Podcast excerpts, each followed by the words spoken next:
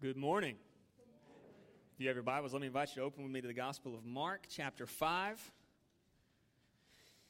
The Gospel of Mark, chapter 5. We'll begin reading in verse 1 here in just a moment.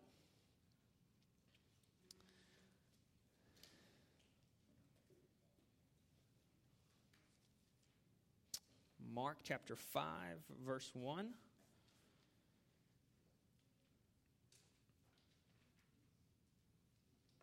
If you don't have a Bible with you, just slip up your hand. We've got extras in the back.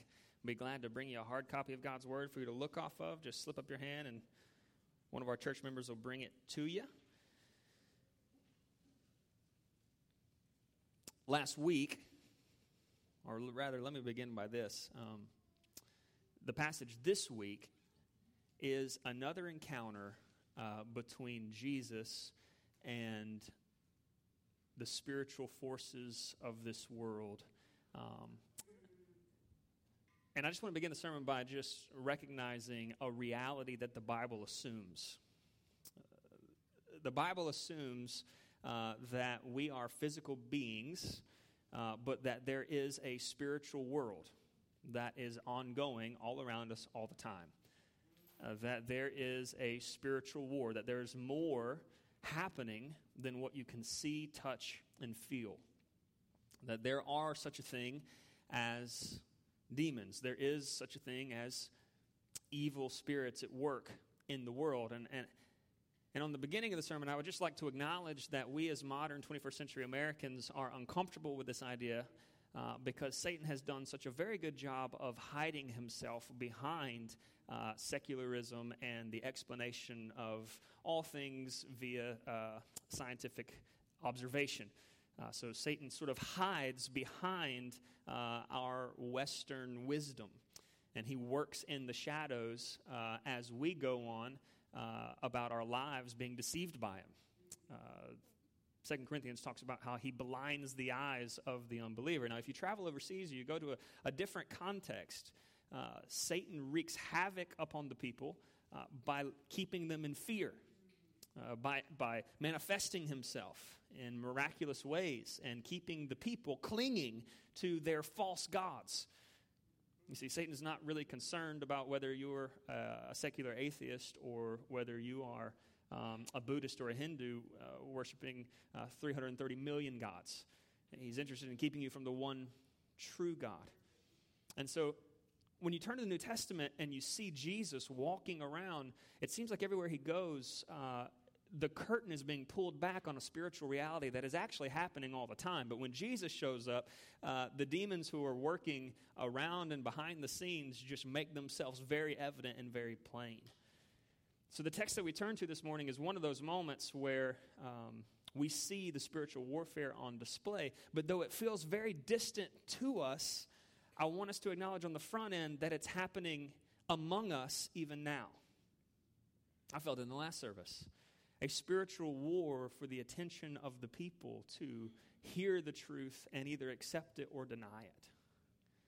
And here we turn this morning to Mark chapter 5, and what we see is a clash between Jesus, the Son of the Most High God, and what is one of the most powerful displays of demonic activity in the New Testament. And Jesus has arranged the divine appointment to occur here in Mark chapter 5, verse 1. He has intentionally moved toward this moment, this sort of crescendo moment that we're reading in Mark chapter 5. If you remember last week, in Mark chapter 4, at the end of Mark chapter 4, uh, Jesus urges his disciples to get into the boat to go across the Sea of Galilee. They're moving from the west side of the Sea of Galilee to the east side of the Sea of Galilee, and he does it sort of abruptly. In fact, in Mark chapter 4, verse uh, 35, sorry, verse 36, uh, Jesus has just urged them to go across the other side. In verse 36, it says that Jesus, them leaving the crowd, they took Jesus with them in the boat, just as he was, and other boats were with them. So Jesus is on the west side of the Sea of Galilee. He's just taught all day long. Evening comes. You think it's time to go rest. And Jesus says, All right, let's get in the boat. We're going, we're going on a night travel. We're going on a, a night excursion across the Sea of Galilee. No time to go pack, no time to go prepare. Uh, we, we've got something we've got to do. And as they cross the sea, uh, remember last week, they're thrown into what was one of the worst storms that these experienced fishermen had ever experienced. Water's filling the boat. The fishermen are, are to the point where they're giving up rowing and they're just saying, We're going to perish. They're, they're crying out, Jesus, why don't you care that we're perishing? And along the way, Jesus uh, uh, stands and he declares with authority, Be calm or be still. And the waters calm. Jesus uses the moment to teach about what it means to have faith through the storm, but they still continue to their destination. Now, their destination is a uh, region called the Gerasenes, uh, a region that was a part of a place called the Decapolis, or the Ten Cities. Where they were headed was uh, Gentile country.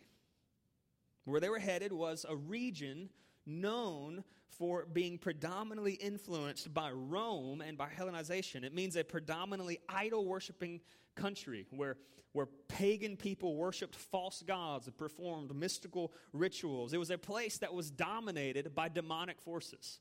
A place where, where demonic forces were keeping people in fear and keeping people going back again and again and again to a God that doesn't exist and who cannot save.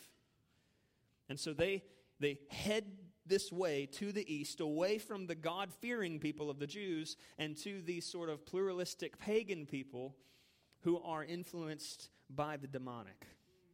And things get interesting immediately upon their arrival. And so we're going to we're going to begin reading here in verse 1 and we're going to read this whole big old story and pause and pray for God to understanding and then we're going to work through it piece by piece. So beginning in verse 1 the text says this They came to the other side of the sea, to the country of the Gerasenes.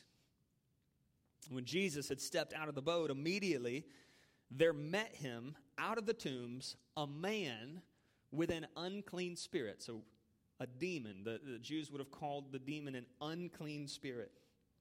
Verse 3 He lived among the tombs and no one could bind him anymore, not even with a chain. For he had often been bound with shackles and chains, but he wrenched the chains apart and he broke the shackles in pieces. No one had the strength to subdue him.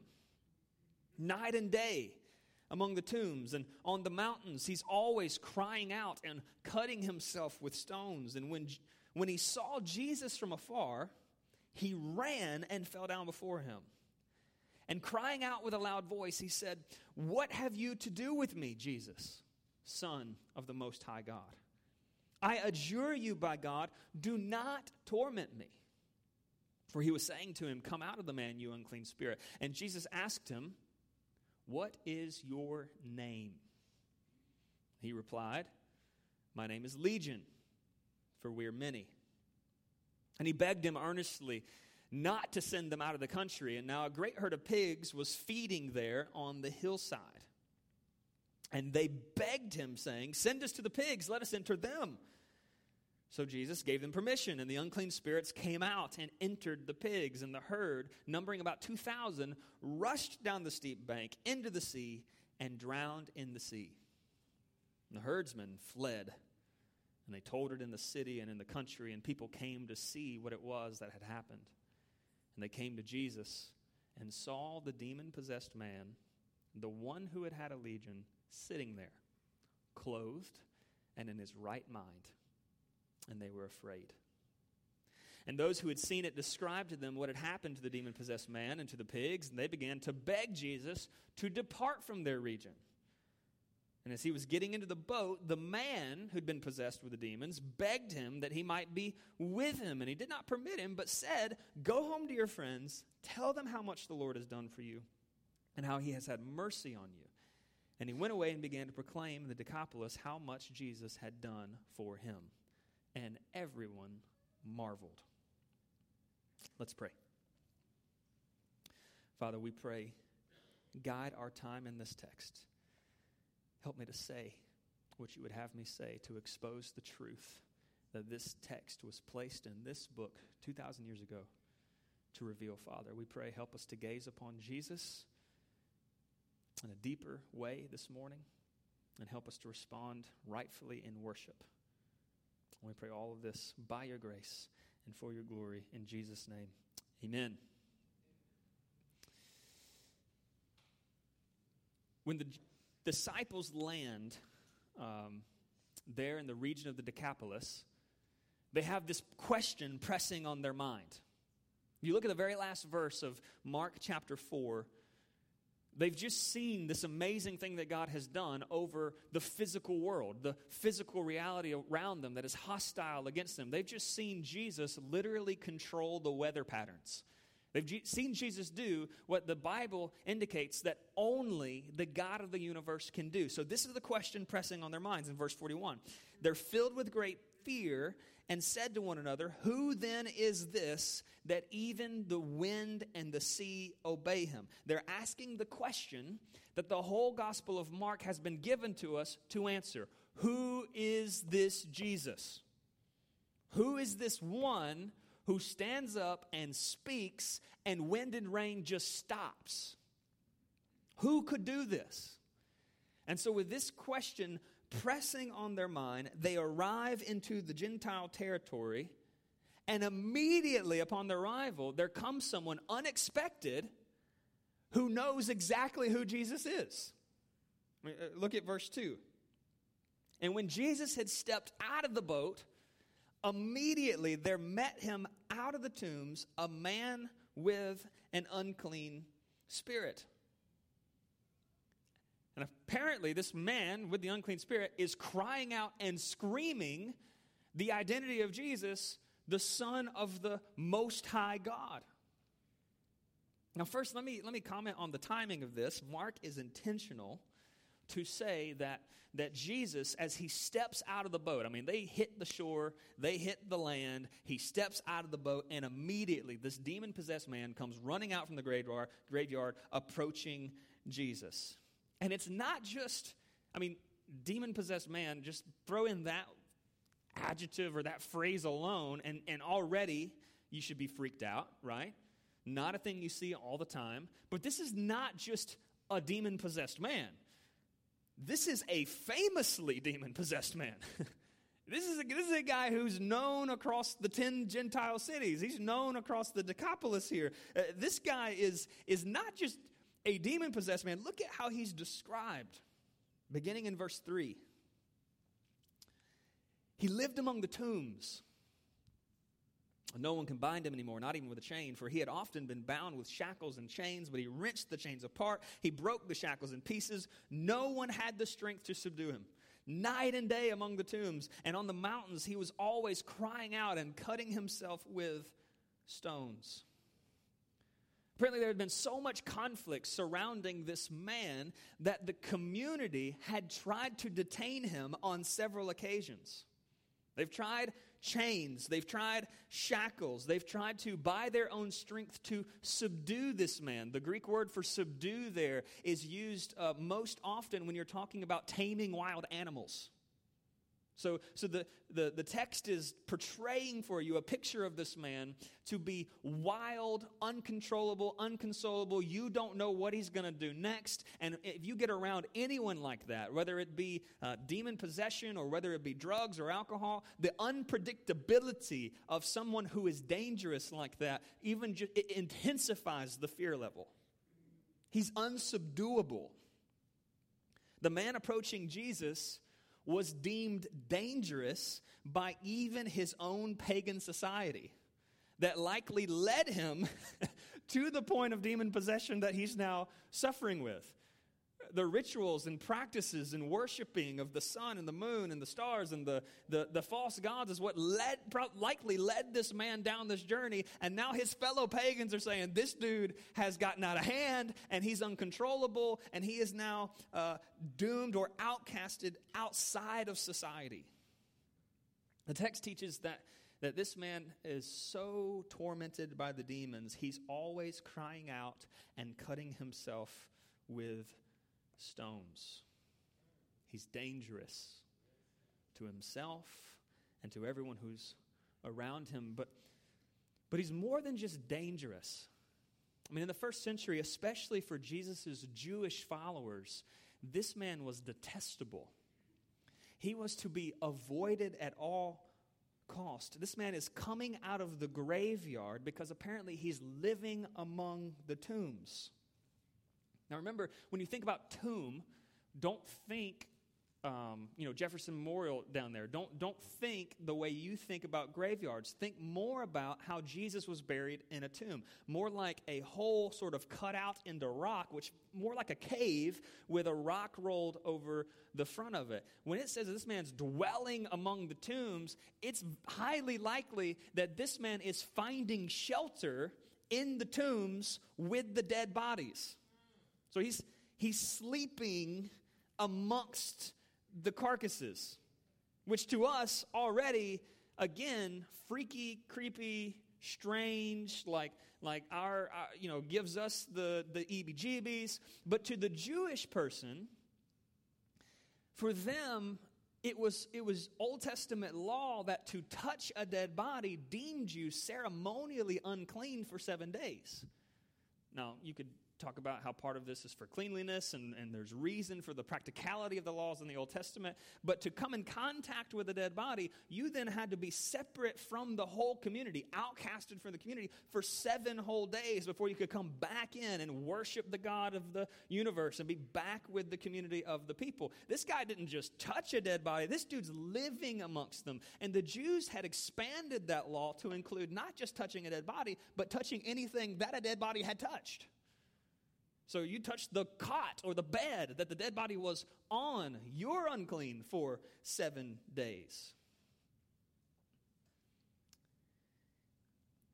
When you look at this man and you look at Jewish law and tradition, you realize that he was ceremonially unclean on multiple levels.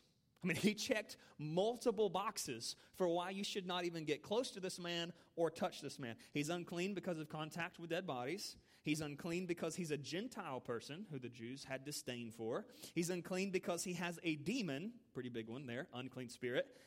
And we find out later in the story that he's living in a particular region where all the locals are making their money by raising pigs by the thousands. Now, you and me, that may not be that big of a deal. We like bacon. We're like, yeah, cool, praise the Lord. But in Old Testament law, one of the foods deemed unclean that a Jew could not eat was pig. It kept them separate from the pagans. But again, they took it so far to say, don't even touch a pig, don't even be near a pig, don't even touch a thing that pig has, has touched. And so here's the dude with dead bodies. He's a Gentile, has an unclean spirit, and he's living amongst thousands of pigs. I mean, he, he checks four boxes here for uncleanliness so as not to even approach this man, touch this man, or get near this man. Everything about the man made him an outcast. Everything about the man made him utterly detestable to Jewish society. So imagine the reaction of the disciples as this man comes running. What a sight it must have been to have a bloody, deranged, crying out, violent man coming running out of the graveyard toward Jesus and his followers. And here's Jesus' followers. They're soaking wet. They're exhausted. They just had a near death experience because Jesus thought that a night sail was a good idea they, they hit the land. They're probably ready to fall onto the land and kiss it because they're just thankful to be off the boat. And the very first thing that confronts them as they get off the boat is this screaming man coming and running at them. and I don't know, I wish I could have a camera just to see the picture. I mean, I don't know if, like, Peter was pretending to be bold here, if he's like curled up in John's lap, I mean, if there's just fear happening amongst the disciples, but the whole scene is striking. But what, what strikes me the most about the scene, and, and, and, I think the thing that just, I mean, there's lots of things you can talk about. It's a big text, but one of the things that, that really struck me as I meditated upon these verses this morning is how Mark indicates as soon as Jesus got off the boat, it seems when you look at the larger context and the way in which Jesus has led the disciples across the sea, they've gotten out here at this location, that this moment is not some random event that has now interrupted Jesus' plans for the east side of the Sea of Galilee ministry. It seems when you look at the larger context, this is the moment Jesus intended to get to. Jesus meets this man And as we'll see in the story, heals this man. And then the people of the region kick him out of the region and he goes back across the sea. You begin to realize the whole point for the, for the travel to this particular location is this one man whom the rest of the world deems so detestable, so dangerous, that you should not even get near him lest you be declared unclean. The whole trip is about meeting this one man. This is the truth that stuck out to me the most this week, and this is the first one. If you want to write it, write it down. Truth number one Jesus moves with mercy toward the dangerous and detestable. He moves toward this man. Jesus' mama would have told him not to go to this part of town, right? In the name of wisdom and religious cleanliness, the Pharisees would have taught their disciples to avoid this part of town to avoid this man altogether. But what we see Jesus doing consistently in the Gospel of Mark is not moving away from brokenness because it makes him feel uncomfortable, but toward the detestable, the dangerous, the unclean, the hopeless, the helpless people in the world. I mean, Jesus' example from Mark chapter 1 all the way to now is Jesus approaching the leper who had to yell in the streets, unclean, unclean, so as nobody actually touch him and be contaminated and declared unclean, you have Jesus reaching out in Mark chapter 1 and touching the leper. And Jesus doesn't become unclean, the leper becomes clean. You see, in Mark chapter 2, Jesus uh, extending an invitation to a tax collector, follow me. Shortly after, accepting an invitation to a tax collector party. where Jesus goes and sits among the sinners, and the rest of the people judge Jesus for his uh, company.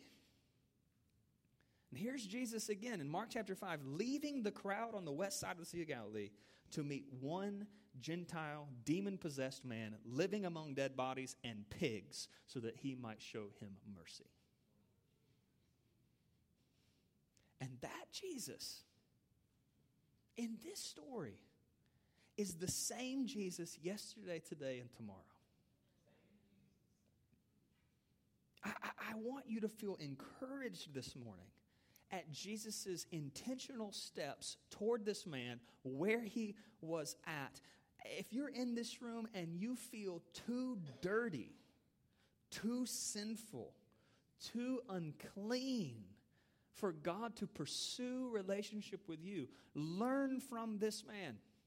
Learn from this moment. Perhaps it's sexual sin you've engaged in. Perhaps it's something you've watched this week. Perhaps it's uh, drugs or alcohol or divorce or depression. Perhaps you yourselves are cutting yourself with rocks because of the self hatred. Maybe it's abuse you've endured or abuse you've inflicted. Maybe it's failures with relationships or work or life or ministry, whatever the case may be. I want you to see Jesus in this moment, leaving the 99 and pursuing the one because the one is valuable to him. I want you to see Jesus crossing the sea to pursue a man who's been enslaved by evil. And I want you to know that this man's story, this narrative, is a physical, historical representation of what Jesus does when he pursues relationship with you. Right? I mean, that, this man dwelling amongst the dead can feel so foreign from us. But Paul looks at you, and this is what he says about you in Ephesians 2 1. You were dead in trespasses and sin. You weren't just dwelling among the dead, you were the unclean thing. you were the dead thing. You walked following the course of the world, following the prince of the power of the air, the, the spirit at work in the sons of disobedience, among whom we all once lived. We were by nature children of wrath like the rest of mankind. Verse 4 But God, being rich in mercy because of the great love with which he loved us, even when we were dead in our trespasses, made us alive together with Christ. By grace you've been saved. This demon possessed man in Mark chapter 5 should stand as a testimony to us that there's literally no one beyond the reach of God's mercy. There's no level of uncleanness that Christ is afraid to get close to. And it should also be really challenging to us. For any of us who believe that following Jesus is about staying safe and clean and distant from anyone who is not like us or who, who could hurt us. Jesus pursues the dangerous and the detestable. And so should we. And we do so with the promise that Jesus will be with us to the ends of the age. The same Jesus who does what he's about to do in verse 6. Look at verse 6. When he saw Jesus from afar, he ran and fell down before him, and crying out with a loud voice, he said, What have we to do? What have you to do with me, Jesus, Son of the Most High? I adjure you by God, do not torment me. He was saying to him, Come out of the man, you unclean spirit. And Jesus asked him, What is your name? And he replied, My name is Legion, for we are many. And he begged him earnestly not to send him out of the country. Now, a great herd of pigs was feeding there on the hillside, and they begged him, saying, Send us to the pigs, let us enter them. And Jesus gave them permission. And the unclean spirits came and entered the pigs, and the herd, numbering 2,000, rushed down the steep bank into the sea and drowned in the sea. Now, I want you to notice uh, the two the, the differences in demeanor between Jesus and the demons in this encounter. Jesus is calm and collected. Jesus looks at the man and i think jesus is talking to the man. I couldn't prove this 100% you know when he when he asks the question whether he's speaking to the demons or the man i think he's speaking to the man here. When jesus sort of cuts through all the chaos and just says what is your name? Now remember the man has a name we must not forget that there's a shell of a real man here that has been ransacked by demonic forces. There's a soul here. There's a person who at some point in the past was a kid. There's a person that at some point in the past had an identity apart from being possessed by thousands of demons. But something happens along the way to this real person. We can forget the personhood of people when we see someone oppressed by evil, when we see the, the manifestation of the demonic presence that is attacking them and then them. We can forget that there's a valuable personhood who is being influenced by these things. We don't know this man's story, if there was trauma or suffering or addiction, or if the worship of pagan idols simply opened the door to this kind of demonic oppression and possession. But Jesus looks at this man and he asks for a name. And let this be, let that be a reminder to you that when you see a homeless man or a drug addict or someone that you deem as a criminal, that there's a, there's a person wrapped in all of that exterior suffering and sin and evil. There's, there's a person made in the image of God there who has a name and an identity that God created but yet the spiritual forces of this world and the sin within them is now destroying and causing them to destroy themselves. Like this man crying out and using rocks to hurt himself. There's people here in St. Rose that are destroying themselves, and who I'm afraid many in this room would be tempted to stay away from because they seem too dangerous or detestable. So Jesus looks at this man and asks for his name, but it's not the man who answers, it's the demon who answers. And they speak with a collective voice and they say, My name is Legion because we are many. Now, they choose that name on purpose. The word legion was a, a technical term for a Roman, uh, a Roman battle battalion of 5,600 soldiers. So, so the legion, so the, the demons have chose this name because it's their intent to strike fear, right? Their intent is to strike fear. This is the name that they have. We, we are legion. When, when, when a legion of Roman soldiers show up to a town in the ancient Near East, that's not good news for your town, right?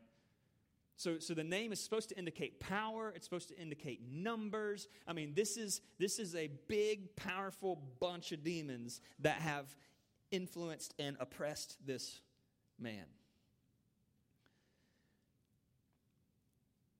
But though they are used to striking fear in everyone, in this scenario, they are the ones who are scared. When you just look at the demeanor and you listen to the language, Jesus calmly says, What is your name? The demons, Verse 7, crying out with a loud voice, What are you to do with me? Jesus, Son of the Most High God, I adjure you by God, do not torment me. Verse 12, they begged him, saying, Send us to the pigs, let us enter them. Anything is better than the end that we know is coming. There is an awareness. When you look throughout the Gospel of Mark, there's an awareness amongst the evil of this world that they're on the losing team.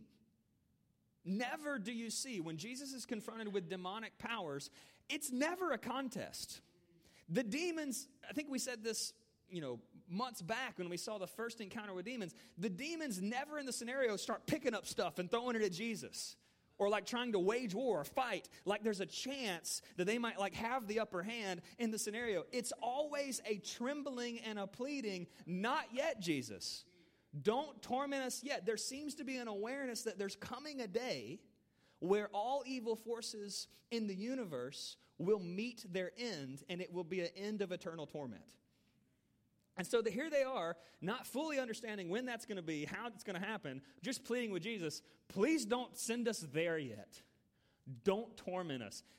Send us to the pigs anywhere but the eternal destruction that we know you have planned for us. So they're pleading with Jesus. And in this moment, you just see the power of Jesus. And that's truth number two Jesus overpowers the powerful. The picture of Jesus in this passage is that there is no power. I don't care how many thousands of demons are wrapped up in one man, they tremble at the voice of King Jesus. Back to back, these stories are supposed to give you a confidence in the power and authority in King Jesus. It doesn't matter if it's the physical world, if it's wind or rain or storm or waves or viruses. It doesn't matter if it's the spiritual world, if it's one demon or 5,600 demons. When Jesus speaks with authority, his word has the power to do whatever it is that Jesus wants done there should be a, a humble confidence that we walk in as Christians, a certain peace we have in our Lord Savior, that He is totally able to do as He pleases in every situation. In our evangelism, in our discipleship, in our ministry to the lost, in our praying, we walk with King Jesus. So Jesus sends the legion of demons away, and when the dust settles, there stands a man whose life has been changed forever. All right, you look down at verse 15. I'm sorry, we'll do 14. Verse 14. The herdsmen fled and told it in the city and in the country, and people came to see what it was that happened. So a big commotion has happened, right? Because it's not just one man. You got 2,000 pigs that have all of a sudden went wild and committed suicide. I mean, you got, you got someone's livelihood. You got a, a, whole economic thing that has just happened where pigs have just rushed to their doom suddenly. So, so you've got the testimony of the man, and then you have the external testimony of this wild uh, uh, moment of nature where these pigs go fleeing to their own death. So people have heard about it. And in verse 15, it says, They came to Jesus, and this is what they see. They saw the demon possessed man, the one whom had the legion sitting there, clothed and in his right mind, and they were afraid. Can you just imagine having known this man, having been one of the ones that tried to bind him, had been one of the ones that had been afraid of him, and you walk up and you see him fully clothed, in his right mind, enjoying fellowship with Jesus, smiling, laughing, eating, total transformation. It's a beautiful picture of spiritual life being breathed into someone who was truly, absolutely, totally spiritually dead. But not only does Jesus deliver this man, the text suggests that he has a plan for this man. Fast forward to verse 18. Jesus is leaving the region, and we'll talk about why he's leaving the region in just a minute. But verse 18, he's getting in the boat, And the man who'd been possessed with a demon begged him that he might be with him. So here's, here's the man who's experienced this massive deliverance by the mercy of Jesus, and he's pleading with Jesus, just let me go with you. I mean, I'll do anything. Like I'll be the foot washer guy always. Like I like like I'll be the guy that paddles always. Like Jesus, let me go with you. Let me be one of your followers and see you do this with other people. I mean, there the, the text says there's a begging happening here. He's pleading, Jesus, let me follow you wherever you lead me. And Jesus surprisingly doesn't let him. He's got a different plan for this man. Verse 19, he did not permit him, but said to him, Go home to your friends Tell them how much the Lord has done for you and how he has had mercy on you. And he went away and began to proclaim in the Decapolis how much Jesus had done for him, and everyone marveled. Truth number three, and our last truth for this morning, is this Jesus invites the people he saves to participate in his mission. the story doesn't stop with this one man. Even though the herdsmen are pushing Jesus out of the region, region, Jesus has now left this one man to carry the message of mercy to the 10 Gentile cities that no Jew would ever want to go to. This man went from self destructing him.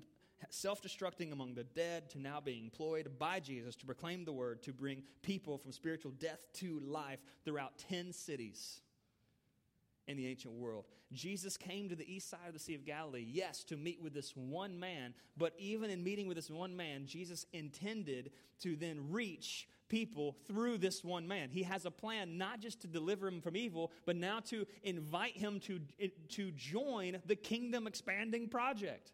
And I love how Jesus is specific when he says, Go home to your friends. Like, go home to the people that knew you before the whole demon thing, during the whole demon thing, and show them what God has done. You have relationships. Jesus says, You got people. Here's a starting place your friends. go to them and say, Look, Look what Jesus has done by his mercy in my life. There's your starting point. That's what you're to do. King Jesus has spoken, and the man goes on. And and and he, he apparently he does so joyfully. Right? Verse 20 says, He went away and began to proclaim in the Decapolis how much Jesus had done for him, and everyone marveled. Now, now this man could have very easily sat and pouted because he didn't get to be one of the 12 on the boat right? That's cooler. That's cooler. But I want to be with you. I want to see them. More. I mean, Jesus, like, like, I want to go. But Jesus says, You've got friends in these cities that you need to go reach. And, and, and I think the command here that he gives to this man is a command for all of us. Amen. Right? Go to your friends and declare what all that the Lord has done for you. I mean, I, I think that, that, that everyone in this room can declare what the mercy of the Lord has done for them if they are a Christian. Every person in this room is uniquely positioned with relationships and unique spheres of influence that no one else has in this church. You are uniquely suited to, to reach others with the good news of Jesus through your story and your relationships. May this be a model of what we all just do all the time. Look what the Lord has done for me. Now, I want to close. Um, with a warning from this text. So there are two types of responses to Jesus present in this text. There's the man set free from all the evil who, who joyfully does whatever Jesus says and runs to tell others about the good news of mercy. But then there's a group of people who are onlookers to this miracle of Jesus who respond very differently. Look with me back at verse 16 and 17. And those who had seen it described to them what had happened to the demon possessed man and to the pigs, right? Important, and to the pigs. And they began to beg Jesus to depart from their region. Now, this is a strange detail. Why would the people of the region urge Jesus to leave after they've seen Jesus do a mighty miracle in an individual's lives. Well, remember that when, when the demons fled and entered the pigs and they sprinted to their own destruction, somebody was affected by that. The local economy was affected by that.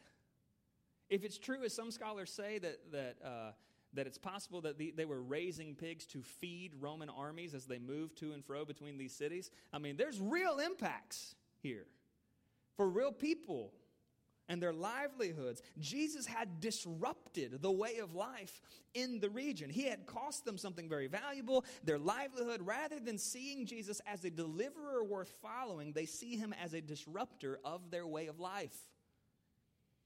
The text seems to suggest that the townspeople would have rather had Jesus leave the demon possessed man to suffer among the graves than to put at jeopardy their physical and financial assets.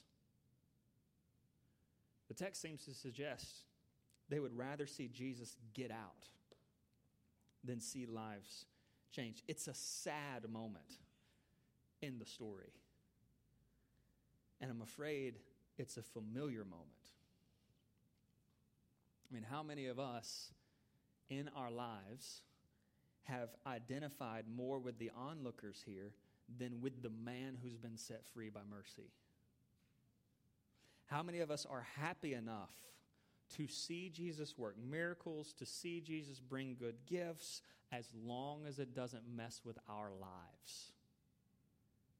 As long as he doesn't cost me anything, as long as he doesn't make me uncomfortable, as long as he doesn't send me to do anything I don't want to do, as we move through Mark, we will see more and more that the Jesus of the Bible is a disruptor to our way of life.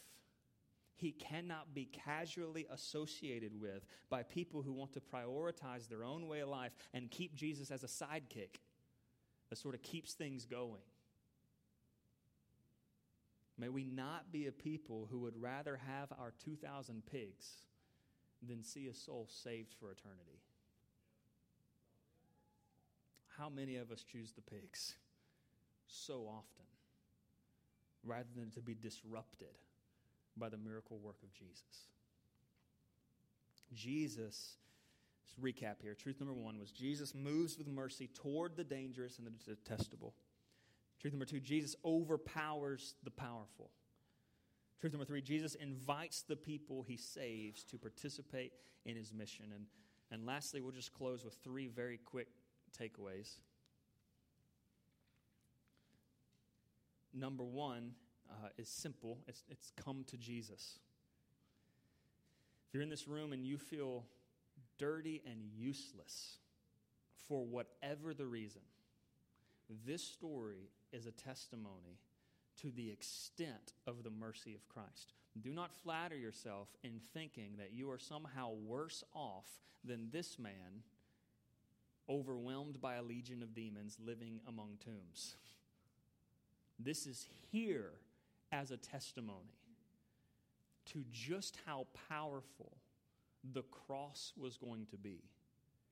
That the blood of Jesus sacrificed on your behalf was going to cover every ounce of sin you've ever committed, are committing, and will commit. That the forgiveness and the mercy is truly more than your sins. Come to Jesus. Takeaway number two confront your idols. What would cause you to urge Jesus to leave the area? What do you cling to so much that if Jesus were to probe or prod or disrupt your plans, that you would rather see Jesus get out than have that affected? Takeaway number three Pursue people like Jesus pursued people. Pursue people like Jesus pursued people. Take intentional steps toward the individuals that are overlooked and neglected. Take intentional steps toward the least of these, the dangerous and the detestable, and watch the Lord of the universe work. Pursue people like Jesus pursued people. So let's let's close our time together with a prayer, uh, thanking for this, this, thanking God for this story, and praying that we would respond appropriately. Let's pray together.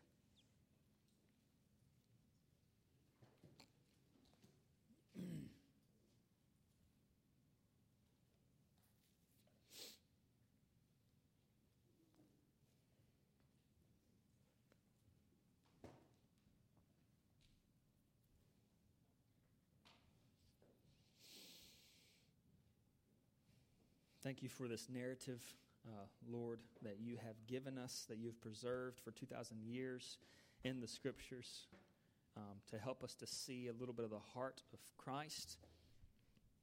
Well, Father, we pray uh, that even now, that everyone in this room, that we would just take a time where we just come to you with all of our mess, uh, with all of our shortcomings, with all of our uh, spiritual just nastiness, our uncleanness, Father, would we come to you in confidence that, that you are the Jesus who cleanses the unclean.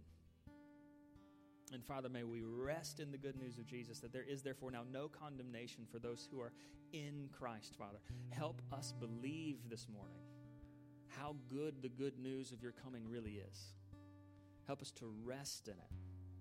And Father, help us to be people who pursue others with that good news, with that rest. May we, may we go to our friends. May we go to the people who are not like us, who are not our friends. May we, may we pursue people like, like you pursued us with this sort of crazy optimism that we serve a King Jesus who can, at the word of his mouth, take away any addiction, take away any doubt, take away any, any sin. Father, you, you are able. And so we pray that we would walk in a sort of confidence in our evangelism, discipleship, in our lives, God.